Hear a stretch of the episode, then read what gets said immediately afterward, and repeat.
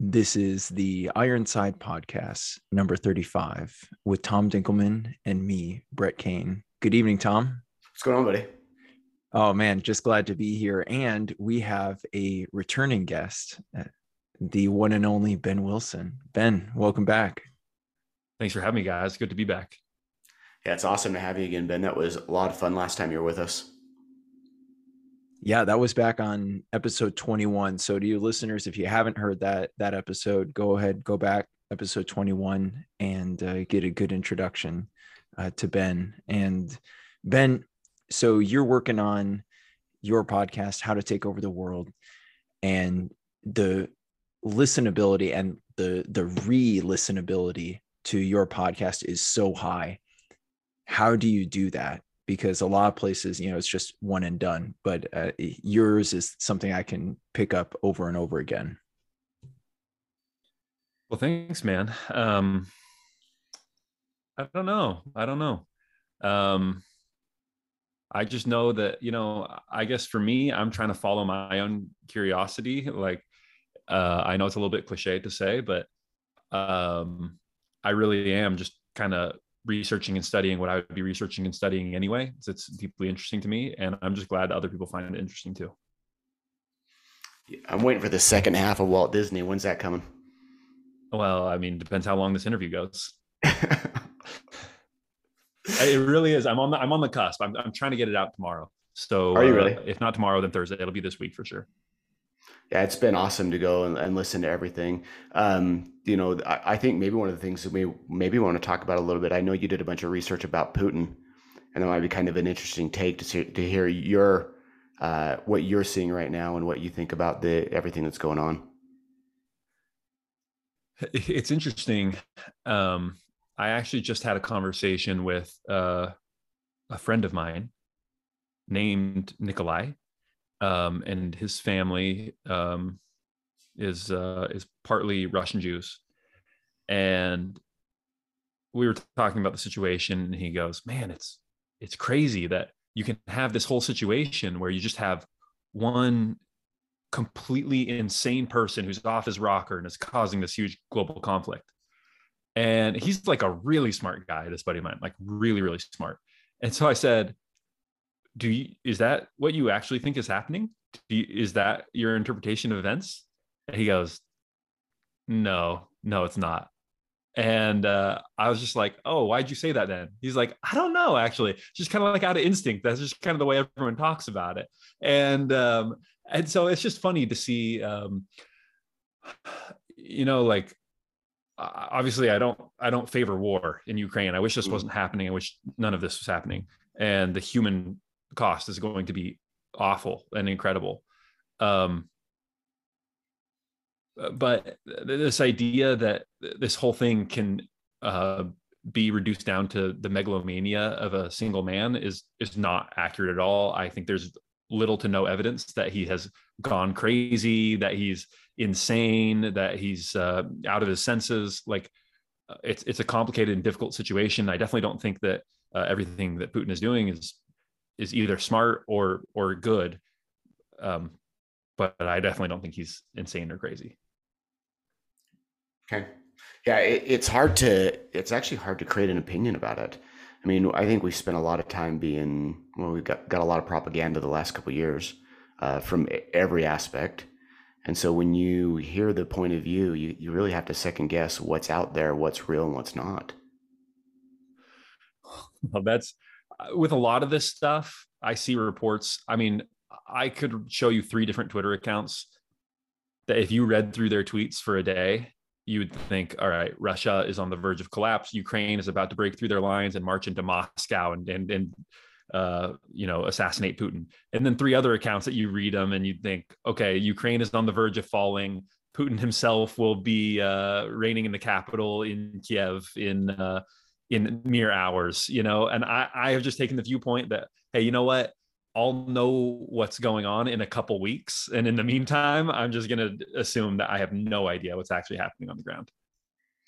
Yeah. I mean, you, you spend a lot of time, especially with your podcast, going through and figuring out what's truth and what's not. I mean, I'm sure that you can find uh, multiple different stories that conflict even when you're doing that. So, I mean, how how has that helped you apply that to just today's uh, media in general? I almost feel like the opposite is true, actually. That um, understanding the amount of misinformation and how difficult it is to tease out what's actually happening right now like i'm alive right now and there's like evidence and there's like i know people who know people who know people who see things that are happening on the ground in russia and ukraine and i have no idea what's actually happening there. That, that like that realization has like brought down my expectations of being able to figure out what actually killed alexander the great you know? And you're trying to figure out like all these fourth hand sources that were written 400 years after the fact and i just realized oh man I have no idea. I have no idea if he was assassinated or if uh, he died from malaria or whatever. Um, and uh, I, and I'll never know. So why why do you think that some some people and I would say a, a lot of people maybe it's just instinctual um, or cultural to this need to have an opinion uh, one way or another on on pretty much any issue I think um I think uh, that's the the age that we live in. I also think it's really exciting. Like our lives are not that exciting. And now all of a sudden there's a real live war and you get to like you know you you see people make fun of like all the uh Avengers uh, uh like Ukraine mashups that are getting made on social media because they're cringe and they are just so cringe. Um, but like that's the kind of thrill that it gives people. It's the Avengers, but it's in real life. And and I think that's the biggest explanation for it is it's exciting to people. And so they want to have an opinion, they want to take a side, and they want to root for a team. And um, I understand that impulse, but like these are human lives. So I would caution everyone to just take a step back and calm down a little bit. And I think too, I think Brett's even saying not even with this in in, in gen, but in general, you know, what is it about? Everybody feels like they have to be having an opinion. That everybody feels like they have to be right, rather than just sit back and listen. Yeah, and you know, we live in a supposedly democratic age, and so I think it's under the auspices that our opinions matter. That all of us need to figure this out and need to get to the bottom of it because my vote counts. And uh, you know uh, I, i'm a, a member of the body politic and i elect representatives and they determine policy. If you read any um, any curtis yarvin uh, he, he's a really interesting guy. I don't agree with everything he has to say but very very thought-provoking guy. And he talks about the need for you know politically if we're going to improve the situation that we're in in the united states you need to accept that you have no power, that your opinion means absolutely zero, nothing. Like my opinion, your opinion, they mean nothing when it comes to Ukraine and Russia. And that it sucks. It hurts bad to realize, like, oh, I'm powerless and my opinion doesn't matter. But once you realize that, at least you have a clear eyed view of the situation and you can start to say, okay, well, what needs to change in order for me to have power? Uh, what needs to change in order for me to feel like I have some level of control. That that's interesting. Uh, one one of the things that uh, we we had a guy Owen Cyclops on the show, and one of the things that that he said on on the Exit podcast was that you know he's he's talked to people who you know believe the Earth is flat, you know, people who believe the you know all sorts of conspiracy theories, and he said that the thing that angers people with you know, a, a conflicting viewpoint is not to have the opposite viewpoint. It's to say i don't know. You know like he'll be like i don't know if the earth's flat. And then these people are like what do you mean you don't know? You have to choose. You have to have an opinion one way or the other. Um and so like you said about alexander the great i mean if there's anybody on earth who who I would take their word as gospel. If you told me he was assassinated, I'd be like, yeah, he was definitely assassinated. Or if you told me, no, he died of uh, of you know malaria, I'd be like, totally died of malaria. You know, because I'm willing to accept your opinion. But the fact that you're like, yeah, I, I really don't know. I think that that's a level of humility and open mindedness that a lot of people uh, w- would like to claim, but when it comes down to it don't don't demonstrate that. So how do you as a an extremely intelligent person maintain an open mind and and uh and humility? Yeah i first of all i don't consider myself an extremely intelligent person. I consider myself uh i consider myself okay I, like not dumb at best. Um and like sometimes i feel pretty dumb but what uh how do i how do i not have opinions? It, it is something that like you you literally do have to train out of yourself a little bit. Like it's in our culture it's the most natural thing to just have an opinion about everything. That's what people do. Um and i think the first is just to open your eyes to the fact that like i don't have to. And like in some ways um it, it is it can be fun to have opinions about things and and sometimes i do have opinions about things just because they're fun especially when the stakes are low. Like i'll take a really strong stance on sasquatch because why not you know? Um but um but it is, can be it can also on the flip side be liberating. When you don't know something to realize like oh i don't have to have an opinion. I, I saw a funny tweet uh, the other day of um about the you guys know the trolley problem in philosophy. A trolley's mm-hmm. yeah. running down the track is going to run someone over and there's all these different trolley problems if you flip the switch and have it run over someone else. And uh, someone basically just said like uh, why would you let a philosopher do that to you? You don't have to answer a stupid question. You don't have to kill anyone. I'm not letting a philosopher stress me out like that. And it is like liberating to be like yeah no i don't have to answer that. That's awesome. Well I, I, think there's a lot of value in i don't know I, I I honestly believe that the more that you feel like you know, the less you are open to to learn. Uh, I mean, even Dale Carnegie said that one of the best things you can do when you're trying to uh, when you're trying to have a relationship with somebody is to be able to say, "I could be wrong." You know, here's my opinion. I could be wrong, and now you've opened yourself up to a relationship. You've opened yourself up to learning. You opened yourself up to multiple different things that you were never aware were even there. Well, I think that's a really interesting or a really important point, Tom. Because um, you know, when I take my viewpoint on the Ukraine-Russia war right now, which is I, I have various opinions about it for sure. Um, there are things I believe that people are missing, but I, I have no opinion about. Um, I have no side I have no side in the conflict. Um, I'm on the American side, which is not either side. Uh, it's Ukrainians versus Russians, and um, maybe so I don't know. If I find out that, and so if I find out that in Kiev the Ukrainians are killing every puppy dog that they can find, that's fine. I don't need to feel anything about that, except for moral outrage. But if I find out that the Russians are killing all the puppy dogs, I can equally feel like I am. Uh, whereas once you take that side, you of course have that knee jerk reaction if you're like, oh, I'm on the Ukrainian side.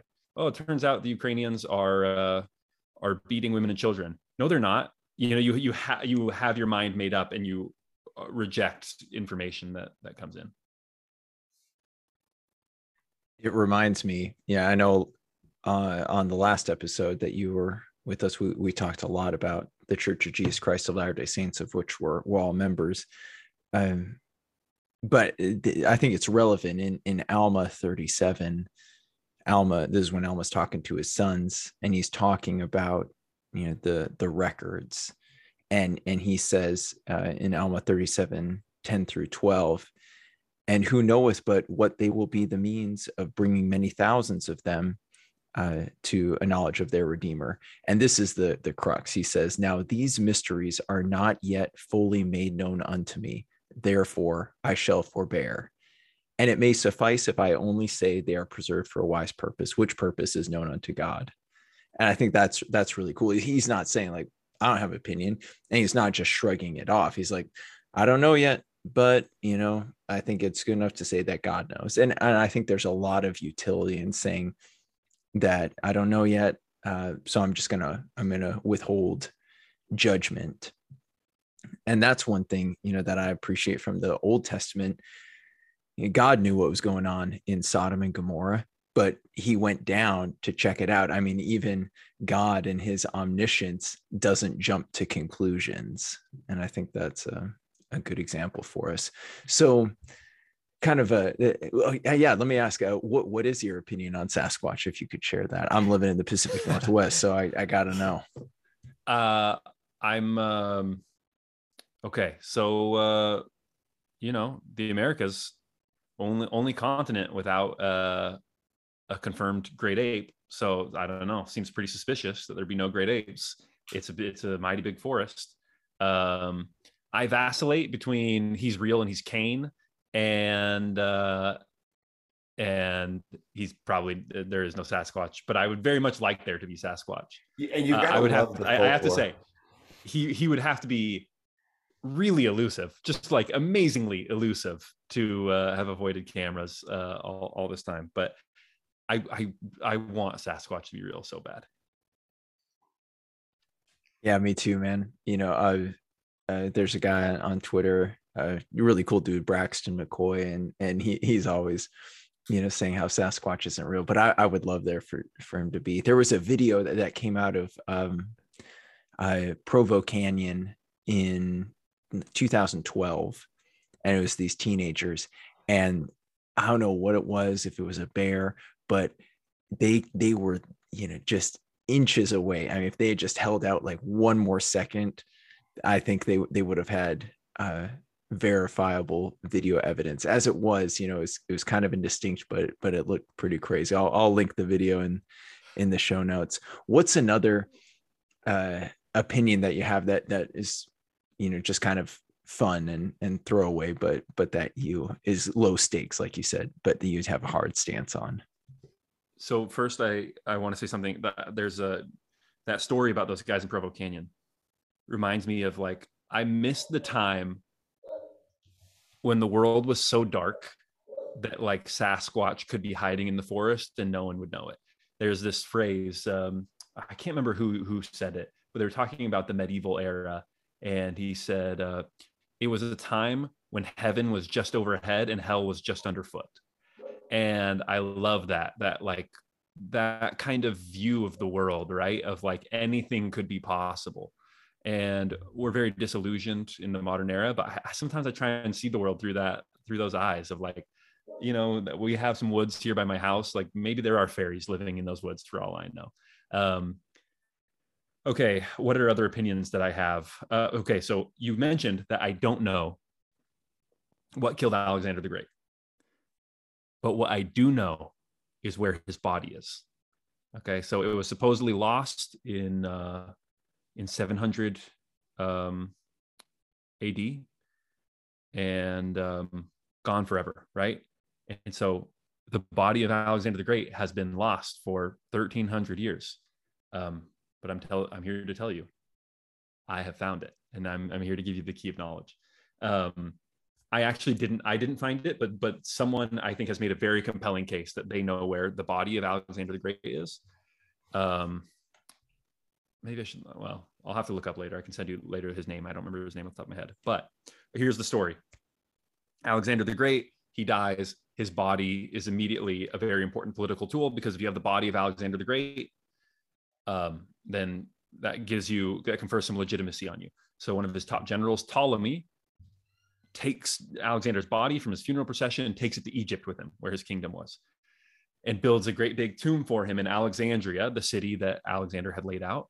And so Alexander's body lies in Alexandria for hundreds of years. Then around, uh, I want to say 700 or 800 AD. Uh, no, it wouldn't have been that late. Um, maybe it was more like 500 AD. Um, there's something called the, uh, what were they called? The Theodosian decrees, I believe. But it, these decrees were, um, it, it um, forcefully converted the Roman Empire uh, yeah, so it could, definitely could have been 700, 800, uh, forcefully converted the Roman Empire to Christianity. And so everyone's converting to, to Christianity. And there is this big um, rush to destroy all these idols, all these tombs, anything that reminded people of the pagan past is all being destroyed. And so what everyone thought is that, you know, Alexander's body essentially disappears at this time and no one knows where it goes. Um, and so, you know, I guess that's that. Um, Alexander's body is gone, is destroyed in these decrees. Well, the next year, they happen to find the body of Saint Mark in Alexandria, and um, body body of Saint Mark has never been uh, has never you know has no recorded history before that year uh, in Alexandria. And what's weirder is that the body of Saint Mark is heavily perfumed and is mummified. And, uh, and whenever anyone goes even in the in the same room as the body of Saint Mark, you can smell the the spices and the perfumes of the mummification, which is a very odd thing for to happen to a an early Christian who was who was martyred, right? And I believe Mark was burned to death, so um, kind of odd that he would be mummified. And uh, so so the theory is that some good person with a love of history sees what's happening and says, okay, we cannot let the tomb and the body of Alexander, this priceless piece of history, be destroyed. Hey, everyone, this is actually the body of St. Mark. And so uh, the next year, everyone goes, oh, okay, it's the body of St. Mark. We'll, we'll leave it. Um, and then a couple hundred years later, the, the Muslims uh, the, are coming through in the Arab conquest and they're destroying a bunch of Christian relics. So some Venetians uh, in Egypt take the body of Saint Mark, so that the body of Saint Mark isn't destroyed, and they take it to Saint Mark's Cathedral, build, build a cathedral, Saint Mark's Cathedral in Venice. And so, if you go to Venice, this body is in Saint Mark's Cathedral. You can't see it, but it's in a tomb, and um, and so likely, I, I think better than 50-50 chance. Uh, I, I would say 75, 80% chance. If you go to St. Mark's Cathedral in Venice and you look at that tomb, inside there is the body of Alexander the Great. Man, that is so cool. I love it, man. See, that's what's so there cool you go. It's like it, it's a borderline conspiracy theory, but I've, I this I have decided I have a strong opinion about it. I, I believe that one 100. percent Too many conspiracy theories come true, so yeah, yeah. I'm, exactly. I'm going to side with you. I, I think I'm going to go. I'm going to follow Brett's lead, and if you say that's what it is, I'm just going to go with it. Yeah, absolutely. You know, and, and that's interesting. Are are there any other examples of, you know, things that could have been destroyed, but you know, some quick thinking person was like, "Hey, uh, oh, I'll just give these uh, pieces of art as a gift to the king, and then he'll hold on to him or I'll just say that this is some saint. Or are are there anything else, things like that in history, off the top of your head? Um, gosh, there definitely are. Um, Uh, there definitely are. I feel like I have one on the tip of my tongue. Um, um, but I, I think that happened um, numerous times. Um, the the only other one that's coming to mind, and that's it's not exactly what you're saying, but um, the the Shroud of Turin. Um, I don't know if you guys know what that is, but it's the shroud that supposedly um, covered the the face of Jesus, and um, it was widely dismissed as a not a hoax, but like a, a later forgery a few hundred years later. But, but there's been some new interesting evidence that has come out that um, I, am not willing to say that I think the Shroud of Turin is legit, but um, it's maybe more realistic than people gave it credit for.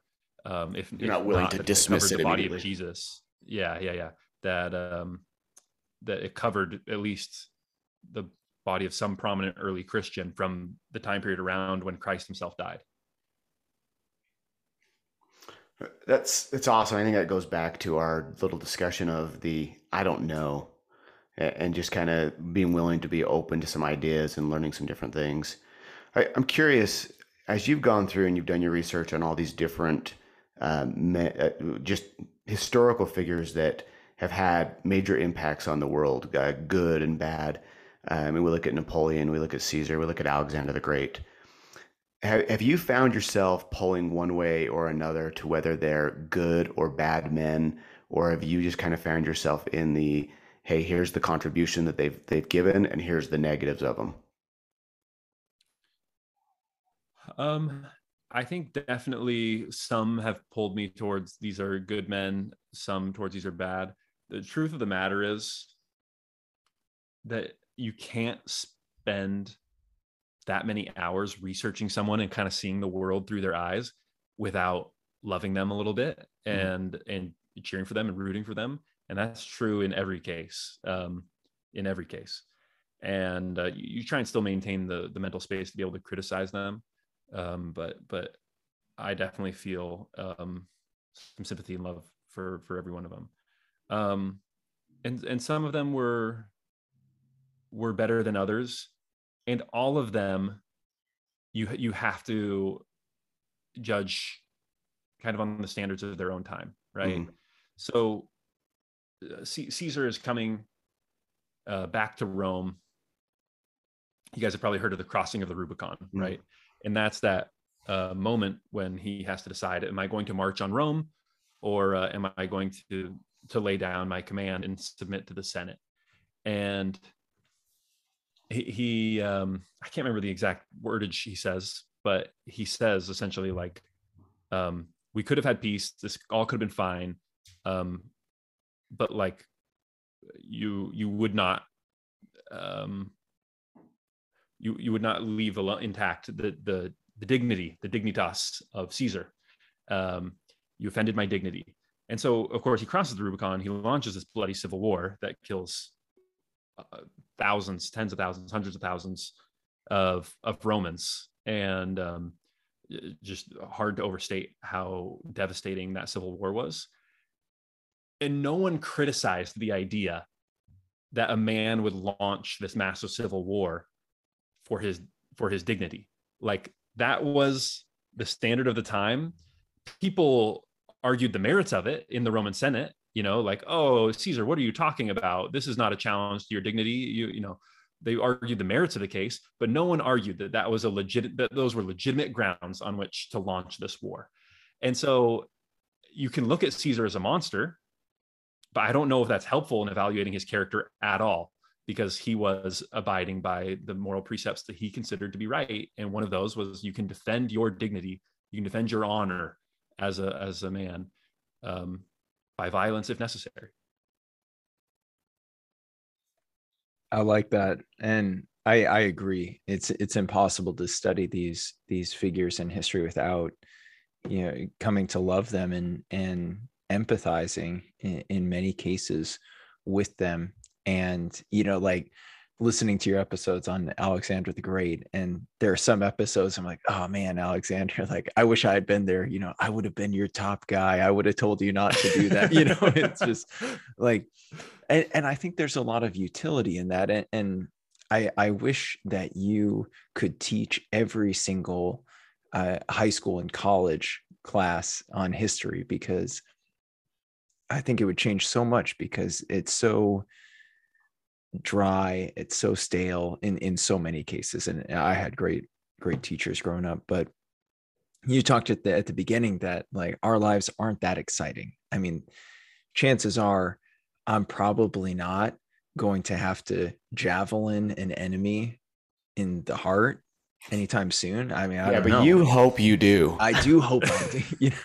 um, so how can we make our lives more exciting? Obviously by studying these people, but but are there little things? I'm not saying like go out and do super dangerous things all the time. Don't be don't be foolhardy. But are are there things that we can do to make our lives really more exciting instead of kind of this fake excitement over uh, a devastating war across the world? So I would say, first of all, uh, be prepared, stay hydrated. I think it's very likely that things will get quite exciting in our lifetime. Um, I don't necessarily want that. Um, exciting is exciting, but um, like Iwo Jima was exciting doesn't mean I wanted to be there. You know, um, know, Flanders Fields were exciting. I, I didn't want to be. I don't want to be there. Um, and um, our world is about to get a lot more exciting, I think. And um, Ukraine is a lot more exciting than it was six months ago. And uh, I'm glad I'm not there. Right. So, anyway, um, you know, stay prepared, stay hydrated. Uh, our lives are, are, probably going to get exciting. Um, and then the, the second thing, though, I would say is um, oh, what's the saying? A man's reach should exceed his grasp. Like, um, that's one of the reasons I wanted to start a podcast like How to Take Over the World. There, um, there's this interesting story of uh, this guy in, in San Francisco. Oh, man, I'm just gonna I'm gonna butcher this. I'm sorry for not being prepared for this, but um, San Francisco, this guy in San Francisco in the 1920 1920s, and um, he had this proposal, this this totally crazy proposal for like um we're going to expand the San Francisco Bay and we're going to dig all these canals and we're going to like build these lakes here, here, and, and change the whole landscape of the San Francisco Bay Area. And uh, I can't remember what problem he was trying to solve, some some flooding somewhere or something like that. And people took him very seriously and studied his plan, and they were like, "Oh, this is interesting," and um, they ended up not doing it. Uh, but like, it's hard to overstate how seriously the San Francisco City Council the mayor, the newspapers, everyone took this guy who just was a guy with a plan. And um, the, there's so many more people in in the world and in the United States, and uh, it's hard to express that like things are different. It's just more difficult to get things done. I don't know what it is, but it's more difficult for things to get to get things done. But I wish people need to not let that that get them down. Like i hope that there are people like that behind every corner that people still have big ideas and big dreams and um and we'll try big things. That's why i started a podcast called how to take over the world. Um i hope that you know the door is probably not open to us to be caesars but when you hear the story of caesar or of alexander the great it does you say okay well i'm here I probably can't get to like having a Caesar level impact on the world. But man, hearing that story think, makes me think maybe I could get at least to here. Maybe, I could think like 20% bigger than I'm thinking now.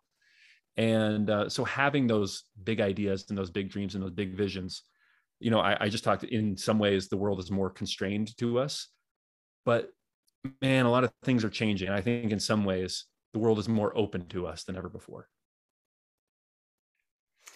Can you give an example for you uh, as you've gone through and studied these where you said, "Hey, I can be better this twenty percent"? Um. Well, so yes, I'll give you an example of where I, I've thought, okay, I could be, I could be better twenty percent, and um, I'll tell you uh, one way in which I think can, we can think 20% bigger. So um, I've been um, I've been trying to produce How to Take Over the World weekly. The goal this year was to do it weekly. Now my day job got way in the way, and you guys follow the podcast enough to know that it's very monthly is is more likely. And so um, I was studying Walt Disney and just looking at the like amazing volume with which he was able to to work and produce. And it got me thinking like, man, I'm struggling so hard to produce weekly but this guy was producing way more elaborate stuff uh, weekly uh, essentially weekly. He was producing a, car- a cartoon every week at, at, disney's height and that was requiring thousands of man hours for each one of those. And um and besides that he's doing disneyland and he's doing his tv show and he's doing uh, all this different stuff. And i thought okay what can i think can i think bigger? And i said well what if i can I do daily? Can I do daily? And so um, I'm trying to come out now. It's it's it's shorter form, but with a daily podcast, it's not these long biographies, but that's just like a little snippet, different feed, different podcast, and um, and so I think it's actually going to help me to get in that rhythm of, of producing content and help me get those weekly podcasts out. But like, it helped me to just think bigger of like, okay, not only can I do weekly, maybe I could do daily, you know, and uh, and and that has helped me to to think a little bit bigger. The other thing is, you know, I hear people talking about this all the time. Of uh, everyone wants to start a compound. Everyone wants the same thing. Everyone wants to live with their homies and their siblings and their parents in a compound in the woods with like uh, with 10 houses all surrounding each other and a gym in the middle where you can just go pump iron with your best with your best buds every night right? And just like sit around the fire uh, when you're all home from work. And like that's the dream, that's the life. Mm-hmm. And I'm studying for uh, I'm studying biographies of Brigham Young right now because I'm going to do a, a series on him. And it's like this guy founded dozens of cities from Canada to Mexico. You can't figure out a way to actually make this happen, to make like 10 houses happen with some of your closest friends. Like, come on, Ben, what's wrong with you? Stop, stop letting your dreams be dreams. Like, you can make this happen. This is a millionth of what Brigham Young did. And uh, so that's another way. That's awesome, man. And that that's such a good reframe too. And and I need to to repent, you know, because I certainly don't don't wish for bad things to to happen. And I mean, we all have daughters, and I don't think there's anything more exciting than than raising a daughter.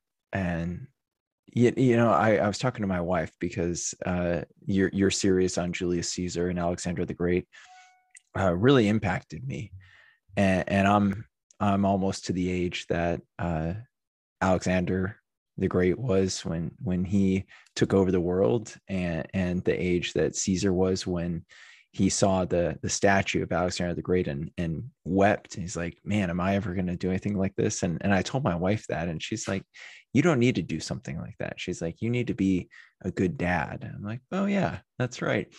And and and not to say that I shouldn't have aspirations but I think we can imbue excitement uh, into, you know, the routine, for lack of a better better word. You know, like I I probably won't lead an army across the Rubicon, but I get to coach my daughter's soccer team next month, so I can lead uh, you know, a dozen six year olds onto the field of victory, you know, with uh, some some wins. And and so I, I think that that's a good example. So thank you, thank you for for grounding me. I, I do say well today. Um, so I, I do landscaping for for a school district, and there was a bomb threat at one of the schools, and I was like, obviously that's horrible, and thankfully it was uh, you know n- nothing bad happened. But I was like, man, like I don't want bad things to happen, but if bad things are going to happen, I want to be there because I, I do believe that I, I have the ability to do something about it. And I know that that's prideful and and and I need to be careful of that. But I, I think that being self-aware look, is important. And I wasn't saying, you know, um, look, you can have excitement on your terms and you can have excitement that's not on your terms, right? And um, having excitement on your terms is great. You know, the I think about the great architects who are operating in the 1920s and 30s in uh, in the United States, building Sears Tower, Empire State Building. All these guys are building the next biggest skyscraper, up and up and up and up, right? And man, what a cool time that must have been to a to be alive. And they had a lot of excitement, and that wasn't a bad thing. That wasn't hurting anyone. Um, that was that was very cool and and constructive. Um, but my point was like excitement can go both ways, and I think we're going to have some excitement that um, that's not of our choosing and that's going to be pretty pretty difficult. And so um, the best thing we can do is, is, probably gear up for that. Although i would you know i, I do still encourage people to have um, big goals regardless of, of the tough times that are to come. Yeah it almost sounds like you're even saying take over your own portion of the world. I mean i think all of us have something that uh, that we're we're designed to do talents that we're that we have my question is is this is I'll, be honest this is just something I've been working through is I've been trying to figure out for me personally what is that what is that for me? You know what is it that I'm supposed to I, guess my portion of the world that I'm supposed to be taking over? I mean how do you figure that out? Um I would say this um uh you should feel a click like when you're you know when you're putting together your uh your your child's whatever rocking horse and you're like man why won't this go together? And you're like do i just need to push harder? And then you put it in the right way and it clicks and you feel the click. And um i think when people get in trouble with it it's because they are trying to force something to which they're not suited right and that that happens to me sometimes frankly like i am um when i feel it click is when i am being creative and i'm putting out a vision and i'm getting people to buy into that vision um and uh and i'm a, a leader in, in rhetorical terms but sometimes i study these guys like alexander the great and and caesar and i'm like oh man i'm gonna be the general I'm to be the one commanding everyone, telling them how it's supposed to go. And that's just like, I don't feel the click when I try and do that. Right. But sometimes I just get so hyped on their stories that I'm like, oh, let's go. And uh, it almost always uh, goes poorly when I, when I try and take on that role. So, um, what does it mean for you? So, A, find those domains in which it clicks for you, that you feel that that natural groove, and then grow it from there. Um, and um, and I don't know. I, I don't have the answer necessarily for kind of how big any person should go, but I would just say like take a little bit of a leap. And it uh, here's the other analogy I'll give. When I was in high school, I got to be a, junior, and um,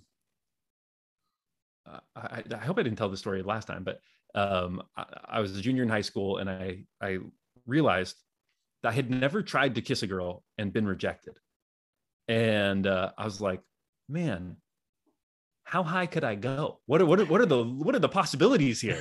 um, and I just like something in the back of my head was like, if you've never been rejected, you don't know like what could happen. And so uh, I was like, all right, I'm gonna I'm gonna ask out girls until uh like hotter and hotter girls. Sorry, that's the way I thought of it. I was a high school at the time. Cut me some slack. That's fair. until uh, until someone tells me no. And um, and uh, I didn't end up marrying Jessica Alba, uh, who I would have thought was the most beautiful woman in the world at the time. Um, now I think it's my wife. But uh, so eventually I did get told no. But I think sometimes um, people try and put checks on their own dreams rather than letting the world do it for them, if that makes sense. Like at some point you're going to reach your limit. Don't put limits on yourself. Just let yourself fail. Go until you fail, and then that that's the limits of what you can do. And I love that. Yeah, thanks yeah that that's really cool. You know i was listening to uh the the beginning of your edison series again and you talked about his icarus moment when when he was young and his chemistry set caught fire on on the train. So i mean obviously you didn't let a rejection stop you from eventually marrying your wife. So how how can we mitigate those Icarus moments or, or or not let those be be the end of us? Um, one of the things that I have found um, is setting failure goals. You want to be really careful with these, but if you're struggling with that feeling of of rejection and letting it get you down, it can be super helpful to reframe your mind. So, what a failure goal is, uh, I actually discovered this on my mission. So um, uh, when I was a missionary for the Church of Jesus Christ of Latter-day Saints, it was really difficult to just go contact people on the street. It was very uncomfortable, as you might imagine, to just stop someone on the street and, and start talking to them about your church. And um, and so it was like mentally taxing. Um, and so my trainer, what he told me is, we used to have a goal of let's um, contact uh, 20 people on the street. And he said, let's get rejected 20 times. And so all of a sudden, every single time he rewired my brain, every single time someone was like, I don't want to talk to you. I was like, yes, one down, you know? And, um, and so it just helped me like get over the like, okay, well, if I fail, it's still a win, you know? And like, obviously, if they want to talk to me, even better. And uh, so it's kind of a no lose situation and you obviously you, you do need to be careful because you don't want to uh, get in into a, a, habit of of being okay with failure. Um, but as a temporary measure it can really be good to help you work through that if, if you're really letting failures get you down. Well on top of that if you don't push yourself to failure you don't know what your limits are.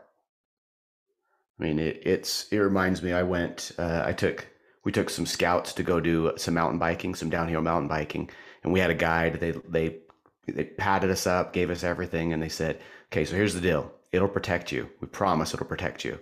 So my first thought was, "Okay, let's see how far I could go," and you know, and, and it protected me. I came away with some raspberries, but I you know I came through a through you know off the off the trails plenty. I went through a through a little a little river bank that you know flipped me over a number of times but at the end of the day, I, I knew my limitations and I was able to push through them. And it actually, by the end of the day, I'd gotten better and not been able, had I not done that, I wouldn't have known what those were. Yeah, that's the same thing I remember from skiing. Someone saying the fun starts after your first fall of the day because after your first fall, then you're like, oh, okay, I'm fine, and you can actually like start opening up and doing stuff. And I, I think that's true. Yeah. Yeah, you know, and, and I mean, even look at weightlifting. I mean, you, you go until in, in, in some sets until failure, like that. That's what it's called. Um, and I think that there is some utility in that. You know, my my first boxing match and and later my first MMA match, uh, I lost both of those, and uh, it it really took the pressure off. And obviously, there are plenty of people who have gone undefeated, and that's great. But you know, you you look at some of these good fighters and how they respond after a loss is very indicative uh, of their future success and, and longevity. So I think that's a good example. Well, I really want that next Disney episode. So we'll definitely wrap up here soon. But I, I did, I did want to ask you, I, can you touch on, you know, offline, we were talking about, you know, it, Disney nowadays as as opposed to to Walt Disney himself and and just you know the what's going wrong with the kind of media that's being produced uh, on a large scale and you talked about the Coliseum and the kinds of people who were not allowed in, in the Coliseum. And, and I thought that was a really interesting idea. Can you just touch on that a little bit? Yeah. Um,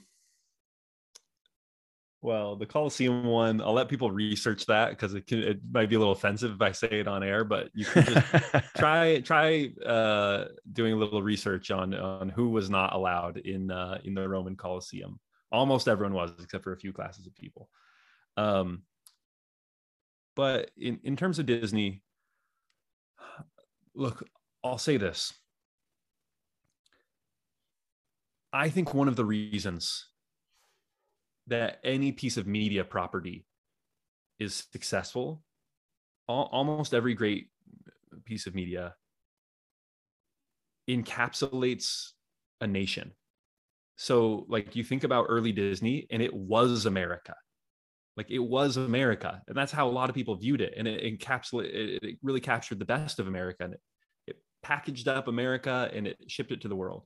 You look at something like Harry Potter, and I think one of the reasons that it succeeds is it captures England. It like captures that magic of what it, it means to be English and the English countryside and the boarding school and uh, and the trains. It just like feels so cool and English. Um, uh, similarly with like King Arthur's tales, right? It just kind of like wraps up um, early medieval England. Uh, anime is so successful because it like brings this beautiful Japanese culture to people, and people love that. And so I think where you see Disney starting to falter these days, it's because we have a sick culture. Like we know American culture is no longer attra- as attractive to the world as it once was. And so you could try and pin that on the Disney Corporation for no longer making as beautiful and wonderful and imaginative of stories as they once did. But I think it's I wouldn't put that at their feet. I think it's downstream from uh, from America. Frankly, Disney's always going to be America for better or for worse. That's profound. And you know, uh, one of the other things I thought about is, you know, I, I certainly prefer uh, books, you know, fi- fiction to to film, and in the Lord of the Rings, uh, there are a couple good quotes, and and Elder Neal A. Maxwell from from the church, you know, he he quoted Tolkien very often. And when you said that you wish none of this was happening with Russia and Ukraine, and and I know Tom and I agree, we hate to see any loss of life or or any destruction like this. And when Frodo in the Lord of the Rings he he's telling Gandalf I wish the ring had never come to me. I wish none of this had happened. And Gandalf replies so do all who live to see such times but that is not for them to decide all we have to decide is what to do with the time that is given to us and I think that's kind of one of the takeaways from how to take over the world is that's what we have to decide. I mean, we can't choose to live at, at the time of Alexander the Great or Catherine the Great, uh, or we can't, you know, be in Edison's workshop. We can't be in Walt Disney's studio, but we can decide what we're going to do with with the time that's given to us now. And thank you, thank you for what you've done. I mean, How to Take Over the World has been the single most impactful podcast I've ever listened to. It's it's been pretty awesome. I, I I have one final question for you before I let you go. So, uh, and I want to believe the story's true about Alexander the Great on his deathbed when they asked him who was who was to take over, and he says the strongest.